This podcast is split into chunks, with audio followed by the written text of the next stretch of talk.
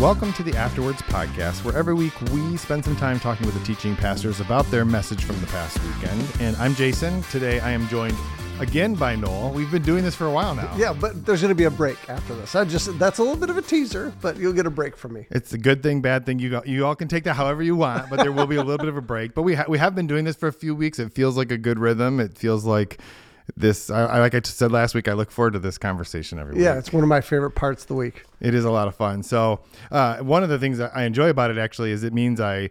I have to spend a lot more. I have to read your message first. I listen to your message, and then we get to talk about it. So And then the problem is, then you go to church and you elbow your wife and tell her things before I say them. So Yes. So actually, that's interesting because really, there's there is. I've actually said this to people, including my wife, where like, hey, we record the podcast, and when you and I record, it's actually Friday right now. You won't listen to this until won't. People won't hear this till Wednesday, but it's actually Friday, and people might wonder, well, how can you talk about Noel's sermon?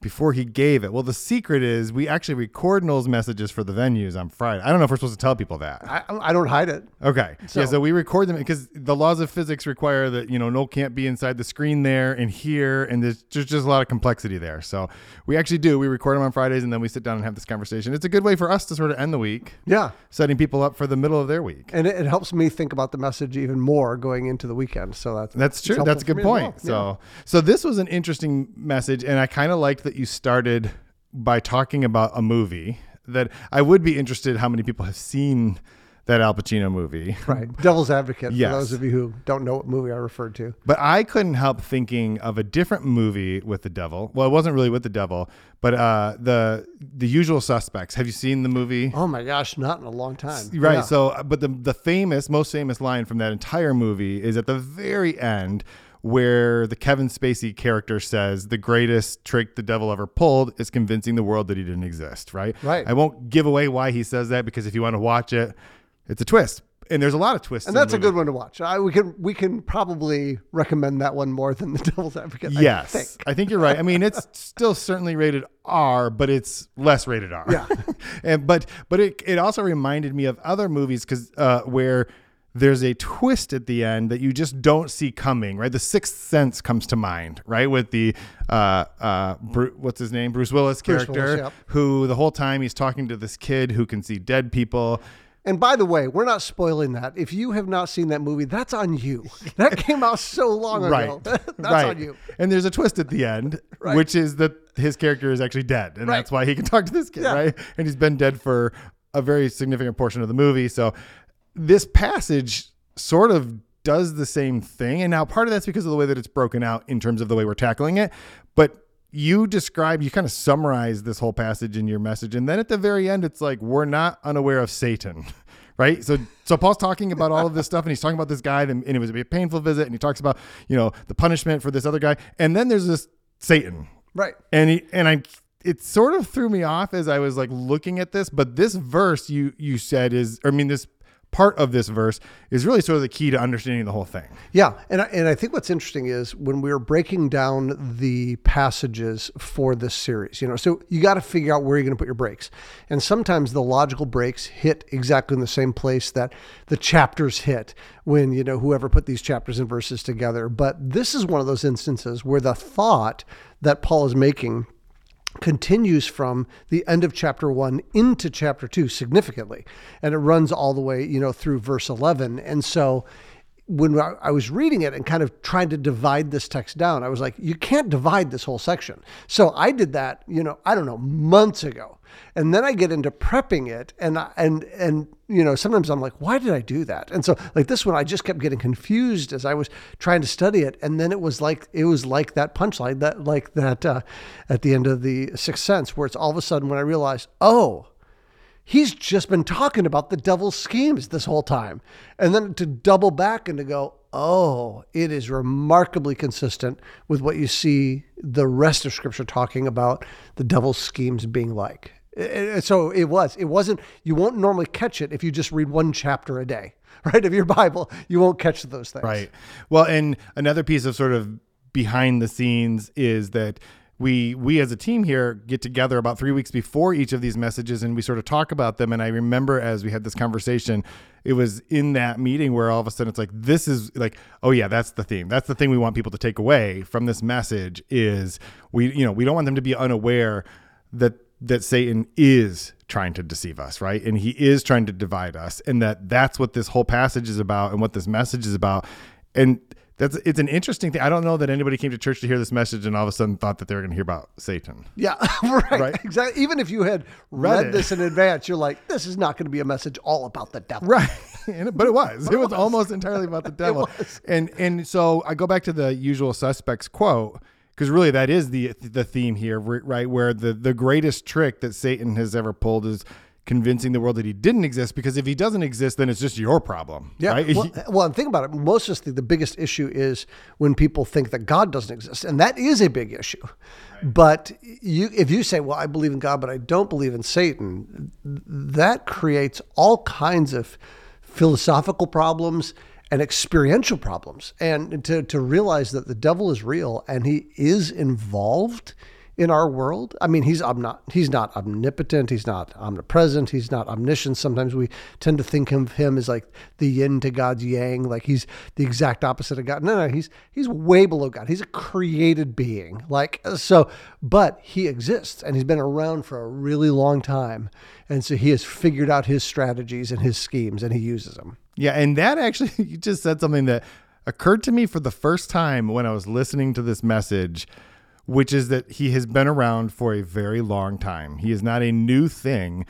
I, I mean, I've been a Christian for a very long time. I've read the Bible several times, but it wasn't until I heard the message when you jump back to the passage in Genesis where I realized, oh yeah, he was there before Adam and Eve, right? Right. He was from the very beginning looking at what God was doing and saying, how can I mess this up? That's right. So there's a whole story in scripture that predates Genesis. I mean, when we talk about the fact that, you know, God creates these angels and then Lucifer, Satan, the devil, the serpent is one of those angels, so beautiful that Isaiah describes him as the morning light, right? and and he is a beautiful created angel who wants to take glory from God and he stages this rebellion in glory and then he gets kicked out of heaven with his his demons. And and then we roll into Genesis. Yeah. so like how exactly that works, I don't know. How it works in time, how it works in space. I don't know understand any of that. But he predates all of that. He, he's he's a created being just like we are. And and to me, the gospel becomes even more profound because Satan gets kicked kicked out of glory for his transgression, and he must be ticked that we are offered salvation. Like I, I wonder if when he kicks Adam and Eve, uh, or when he tempts Adam and Eve and they sin, and God kicks them out of the garden, if in his mind it's like this is genius because they are now facing what I'm facing. Like I'm hurting someone that God loves, and and he gets the win, and to see that through Jesus and through his work on the cross, we are saved despite our sin, that we don't have to actually fix anything in ourselves, that he does all the work, that has got to tick him off beyond anything that we're given mercy and grace that he wasn't. Yeah. Well, and you said something just now that I actually think is really important. To, I don't want to go too far down a tangent, but I do want to call this out because I think it's a thing that a lot of times Christians we really struggle with, which is it's okay that we don't understand what might have happened before in the beginning, right? There are things that right like we don't know like Genesis 1 the time and and our pastor doesn't like we just don't but it, that's not a salvation issue first of all Exactly. and I, my wife and I have this conversation with our kids sometimes, and her thing is, I just don't believe in dinosaurs because I don't understand how they fit into the Bible. I'm not picking on you. I love you, honey. But but the point is, and this is what we say, it's, like, it's okay. Like it's okay that we don't fully understand. You know, you don't have to believe in dinosaurs. you don't, right? They don't believe in you either. It's fine. But It's really sad to think that the dinosaurs don't believe in us. I- I know. I just wish they would. I do too, but that would be scary. Okay. But it, so that's an important thing I think for us to think about. It's okay that we don't fully understand it, but what we do understand from this passage and from others is that Satan doesn't really have actual ability to do things beyond lying to us, right? Like that's ultimately the only thing he can do. Yeah, he's got his yeah exactly his his schemes to deceive and divide. And I think uh, there was that famous oh, what was his name? Was it Flip Wilson, the old comedian who kind of launched with that whole thing? I can't remember when it was, uh, in the fifties or something like that, where he did "The Devil Made Me Do It" was his whole his whole his kick, you know, his little line. And I think a lot of times we can kind of over spiritualize things where we're thinking like the devil's around every corner and realize he's not omnipresent. So, you know, the likelihood of him being in your closet is really slim. Uh, but he does have his his demons, his fallen angels, and all of that, and and we can sometimes over spiritualize things when it's really our flesh that is causing us to sin, and he's just fanning that into flames. But the other side, equally dangerous, is to think that he doesn't exist at all, and that he's not got a scheme, and he's not work. And sometimes I I I, look at situations where where it seems like someone. Uh, fails like in an instant and you're like what happened with that person and i can't help but always think no the devil is patient and he was probably just chipping away chipping away chipping away deceiving deceiving deceiving dividing dividing dividing for so long and he was just patient and and then eventually the person falls and everybody's like what? And you're like yes yes. And and it also gives fair warning to all of us to say hey just the devil is probably at work in those ways in our lives. And just be careful at the places he just chips and chips and chips away Yeah. And I want to come back to the devil in a minute, which is a weird thing to say out loud. but I do. I want to come back to the devil in a minute. But first, there is another guy in this passage. There is right? a, well some random dude right Yeah, some and he- rando so this the other twist, right? M Night Shyamalan never included two twists in his movies, but in this one, we paul get, is better the holy spirit is better that's true. than I- m night I unequivocally agree with that. Just to be clear, I'm on the record. But he says, if in verse five, he says, if anyone has caused pain, he has caused pain not so much to me, but to some degree, not to exaggerate, to all of you. And reading that, it almost seems hypothetical, right? It's like if this thing happened, like this, I just want you to know, like. if anyone caused me if a pain, thing if a happens- thing right. right exactly but then it's very clear immediately after that he goes, "This punishment by the majority is sufficient for that person. Instead, you should forgive and come." He's actually talking about a dude. he's talking about an, a, a very specific person a Yeah, very who? specific situation Who is this guy? That's what I want to know. This is what people really come to this podcast for is especially because there's there is this question about is this the same person from I think First Corinthians maybe chapter 16? Um, well, I'm flipping back. I think it's uh, do do do. First Corinthians five is very likely. So I'm just. And if, in First Corinthians five, there's uh, a, an Im, there's some immoral church members is what the header is, but it's, it's talking about a guy that uh, has a kind of sexual immorality that is not even tolerated amongst the Gentiles. A man is sleeping with his father's wife.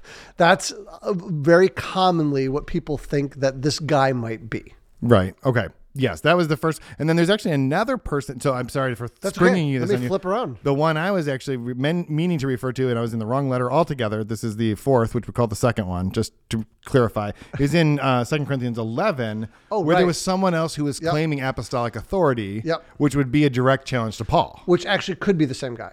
Which could be the same This guy as be- the other same guy. Right, right. Okay, okay. So, so let, us let's talk about this. Who's the guy? So there's one viewpoint that says that guy I just read about in from 1 Corinthians 5, this sexually immoral guy, could be the guy. And that is usually held to by those who believe that there is um, that First Corinthians, there's only First Corinthians and Second Corinthians are the only books, and so basically they would say when he's referring to that guy, he's saying, "Hey, that guy that you rebuked for sleeping with his dad's wife, you know, he, this is that guy." Uh, I got a couple reasons why I don't think that's the case. Uh, first is timeline wise. I mean, Paul writes First Corinthians likely in 55 or 56 AD, and he likely writes. Uh, his second letter, Second Corinthians, in 57 AD. So basically, you got a year or two, and in that year or two, he has traveled all the way from Ephesus. Right, he gets to Corinth and has his painful visit. Then he goes back to Philippi. He's doing all this travel, and in just you can't imagine that they kick this guy out, and then like he just com- completely is repentant and they're like bringing him back in that short period of time. That's one. That's a loose argument. The bigger argument is Paul obviously saying he is the one that was offended in this passage. And if, if this dude's sleeping with his dad's wife, it is not Paul who is the primary, Paul is not primary his dad, offended person. right? Right. Right. Now the second viewpoint is, is is if you take the third letter and it gets jammed into the fourth letter, that's where your part comes in.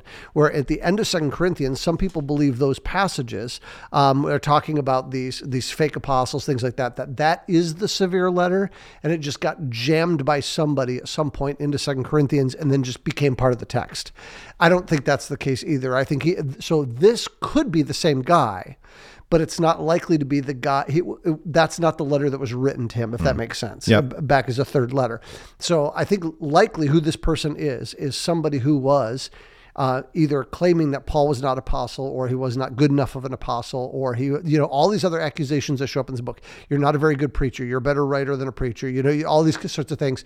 There was probably a guy that was starting an uprising that he was like the chief front guy that was kind of going after Paul and, and kind of pulling people in behind him.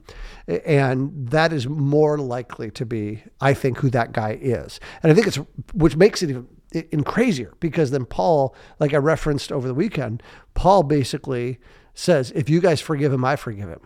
And that's remarkable. Like Paul's the chief guy being offended. And he's like, nope, I trust a church discipline process. And if you guys say you've worked it through and it sounds like this guy's repentant and Titus came and told me everything is good, I'm good. And, and and like, can you imagine being that forgiving? It's just remarkable. Well, and the other thing that's remarkable, which is a thing we don't really hear or think or talk about, is like church discipline. It feels like a very interesting thing because in a, in our society, we we don't necessarily think about the church as like what authority would the church have to do a thing and yet paul what paul is saying is like that's an important piece of this because right like at this time of history, right? They first of all didn't have the Bible. They didn't have like we can just go to the Bible and we can find an answer to things or we only preach from the Bible. There was it was a little more chaotic it feels like. And so the church had a system of discipline and this is a person who was kicked out like I, I hope I'm not going to offend anybody who's listening to this, which is never the way you should start saying anything because I just guaranteed I'm going to. But like, the only I, like it feels very Catholic to me. Like it feels like there's a process of like we would kick somebody out of the church, and then yet Paul is saying like, but if you all forgive him, I'm good. Like I don't need yeah, anything more. I, I, that was really strange. Well, I, I do think that church discipline is one of those things that is misunderstood in, in our culture a lot. And uh, church discipline is something we do practice even at Riv. And when people sign a membership uh, commitment with us, they say, hey, I would submit myself to church discipline. And so what happens is the more uh, grievous and the more habitual a sin continues to be, the more likely it is to have church discipline. And there are situations, but we don't f- talk about them a whole lot because, you know, in, in some churches, they will, you know, always like be, they would try to follow like Matthew 18. And in Matthew 18, Jesus is very clear. If someone sinned against you, go to them first, then you bring someone else, and then if, if they won't listen to someone else, then you bring it before the church. And so a, a, lot of times people will think, oh, okay, that means, you know, if, if, you know, if you're in sin against me and I've talked to you and you won't listen, you won't listen to a couple people, we got to go up on stage and tell everybody. And so we tend to handle things at Riverview within the circle of influence and the impact of that person. And so there are times where we've had to sit down with people and we've had to say, listen, you are, you are unrepentant of a sin and and we are brought in because a person has talked to them they brought somebody else along and then they bring in the church. And and so the goal is always for restoration. And one of the coolest things is we've got stories of restoration at riv. We've got stories of people who were restored here. We have stories of people who were church disciplined at another church came to our church. And then during the membership process, we asked them questions like, Have you ever been under church discipline anywhere else? And they're like, Yes, I'm actually. And then we have actually connected with that church and helped restore that brother or sister. And then they are part of our church family now. We've had multiple of those. And so these things still do happen. And the goal, like Paul says here, is always restoration where, where he's even just, I love how he just talks about reaffirming the love for that person. That you want to make sure they're not overwhelmed by excessive grief. You should give forgiveness and comfort. And we often think of church discipline as just like you said, very like you said, Catholic. I'm just kicking this person out is how it sounds. Um, and I'm not saying that the Catholic Church does that. It's just that that's that was the illustration you used there. That we just kind of feel it. But the goal is always a restoration to fellowship with other brothers and sisters and a restoration of fellowship with God. And so I think of discipline, and I know this is a little bit of a tangent, but I think of discipline as something that starts. It's kind of like if you think about discipline in an area of your life.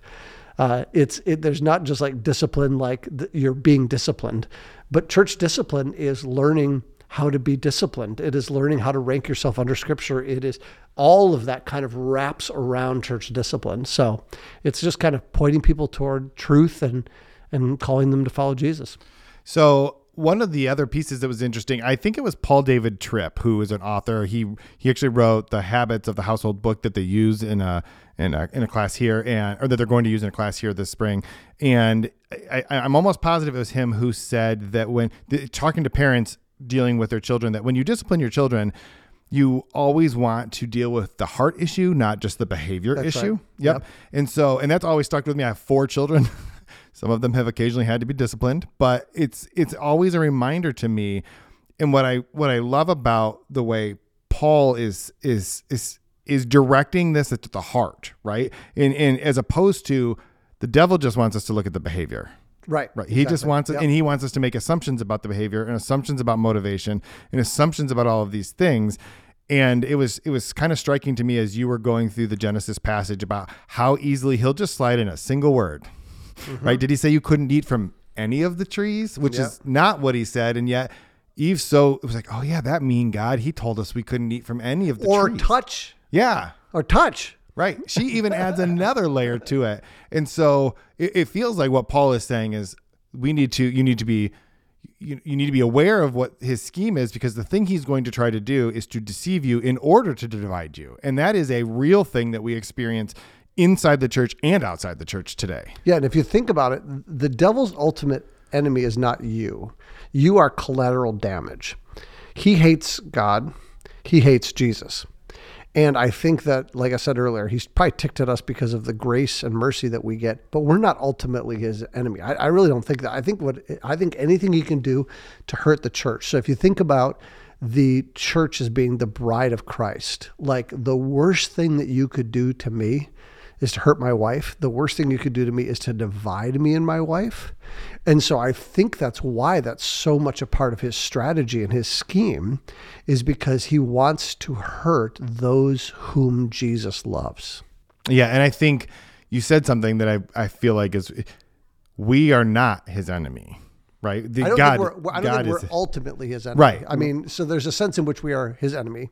by but- proxy, sort by of. By proxy yeah, Yeah. because because we are united with christ and i think his eh, you know when you talk about his schemes it's interesting i think his schemes shift a little bit and i've just had this experientially with people where the way he he deceives and divides is basically before you are a follower of christ he just wants to convince you that you are good enough and that god is not good so he's like, "You're good. God's not good. Your sin is really not that big of a deal, right?" And and and I've t- I've talked to countless people that that's how they felt all the way until the Holy Spirit really convicted them of their sin, and then they became a Christian, and like that, like all of a sudden they're like feel terrible about their sin. And I think the, Satan shifts to now how the the book of Revelation describes him as the accuser of the brothers and sisters. So now all of a sudden, who does he accuse? Brothers and sisters. Who does he not accuse? Non Christians. Right? So before we become a follower of Christ, we think everything's hunky dory. And that's the lie he tells us. And then we become a Christian. And now all of a sudden he's beating us up about our sin that Jesus took care of on the cross already. It's it is the ultimate twist. Yeah, and I think that that's an important distinction, and I also think that it is a helpful reminder for us to be thinking because regardless of whether we're ultimately Satan's enemy or just by proxy. The reality is that other brothers and sisters in Christ are definitely not our enemy, and actually, for Exactly. that for that matter, neither are non-Christians. Just to be candid, right? Exactly. They're still Yeah. made in the image of God, Yeah. and yet, it is so easy for us to make enemies. our battle is not against flesh and blood Right. like, like and so and and we do we tend to and i think that that's why for me I just feel like where the devil is getting his biggest wins right now are on social media. And if you're around me long enough, you'll hear me say this. I say this in weekend services. I say this all the time. I just feel like this the constant sniping from some brothers and sisters to other brothers and sisters online the is is has got to bring joy to Satan's face. Like he's got to just be delighted with the way we treat one another. And and the world is probably looking at us thinking, who are these idiots? Right? Eh, because the world doesn't think, oh, there's a difference between a Baptist and this Methodist and this tribe and that church down the street or anything. They don't think in those categories. And yet we're sniping at each other. And he's just got to be absolutely delighted. Yeah, and it, it's it is it is interesting the amount of energy that we will spend on pointing at each other and just creating division and creating fights. And in I feel like you know when I went away when I was in college and when and when I was younger, there was sort of the idea like would you say that in front of your mother? Would you would you do that if your parents were watching? Do you kiss your mother with that with that mouth dirty mouth whatever? Now it's more like your children or your wife. But I feel like the I the new thing that every one of us should keep in the back of our minds is like, is this thing I'm about to say or do bring gonna bring joy to Satan? right? Like that's an that's an interesting that's really reminder. Funny. Like if, if if the thing you're about to do, because you said like I think it just puts delight on his face. I don't ever want to do that. I don't want to put delight on his face. I want to be you know someone who is bringing joy to my fellow brothers and sisters in Christ to Jesus. I and I'm I think that if people hear this message, like the obvious question is if Satan's goal is to deceive us, like how do we I mean being aware of it is an important piece of it, but what is the next piece of it of how we can sort of like combat that? Yeah, well, I think that if his strategy is deception and division, the antidote to that is truth and unity. And uh, and so constantly looking for the truth, looking at the truth. I mean, Jesus is the way, the truth, and the life. Having ourselves focused on Him and His Word and what is true and right and good is is step one, and then unity is the second piece. I mean, there's so much scripture that talks about unity. I mean, it, you know, there's passages that say things like, as much as it depends on you, seek to be at peace with everyone. The, the call to unity is throughout the New Testament. In fact, when you talk about church discipline, one of the very specific categories of discipline that appears in the New Testament is people who are divisive. And we're told if someone is divisive, warn them once, warn them twice, and kick them out. There's like, that's the process. There's no long, drawn out process. If someone is divisive, they get two warnings and that's it. Why? Because it's such a big deal. And so I think for us, striving for unity, striving for unity and the bond of peace, right?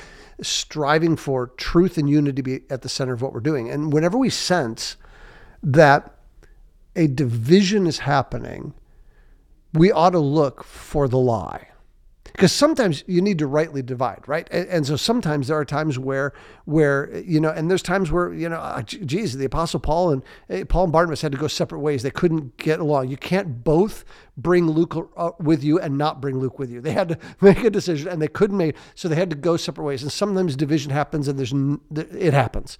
And those we should, but when those things happen, we should mourn that those things happen. And whenever there is division, we should look: is there an untruth being spoken? Spoke here or believed here or at the center of this thing, go tackle that with truth and see if that solves the unity issue. Yeah, and it also seems maybe there's an important distinction between division and disagreement. Right? Sure. Because you can you can have a disagreement in good faith because two people are are striving to find the truth. Oh yeah.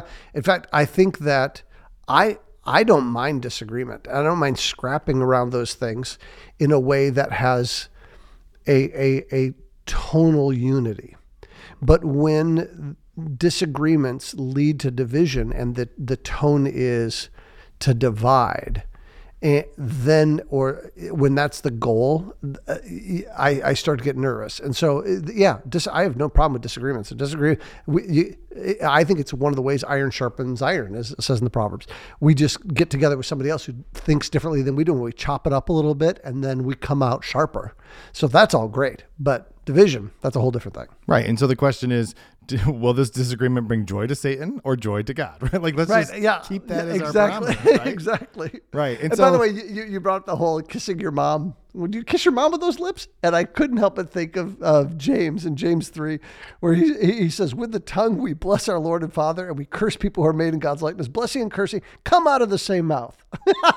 he says, My brothers and sisters, it should not be that way. Yes. Do you, do you kiss your mom with that mouth? yes, exactly. and it is a weird thing to ask, you know, another adult to do. But anyway, uh, it works better if I ask my kids that. Are you gonna anyway? So I, my last question, you should be prepared by the fourth or fifth time we've done that. Is just it. What are the things that we didn't get to cover in this message that maybe people should know or should be looking at and maybe study on their own? Well, it's funny because we almost always hit what I'm thinking during the course You're of this, which is great. Which This is- great. this is That- the that service I provide. That means you are doing this well. Um, but I think that the big thing is our tendency to either over or under spiritualize uh, Satan. And there just seems to be people who are looking behind every you know, around every corner, underneath every rock, always blaming Satan for everything. And we, we, we over spiritualize things and we under spiritualize things by not recognizing the reality that there is a spiritual world around us with an actual spiritual warfare going on that we are actually part of, whether we realize it or not. That those things are both real. And we have, we have a tendency to do both those. So that was something I didn't get a chance to get into this weekend too much.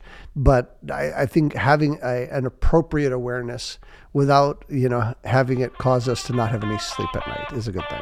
Yeah, I don't like losing sleep either, so that's good. And that's a good place to leave it. Hopefully, we didn't put you to sleep. We're very glad that you joined us, and we can't wait to talk to you again next week.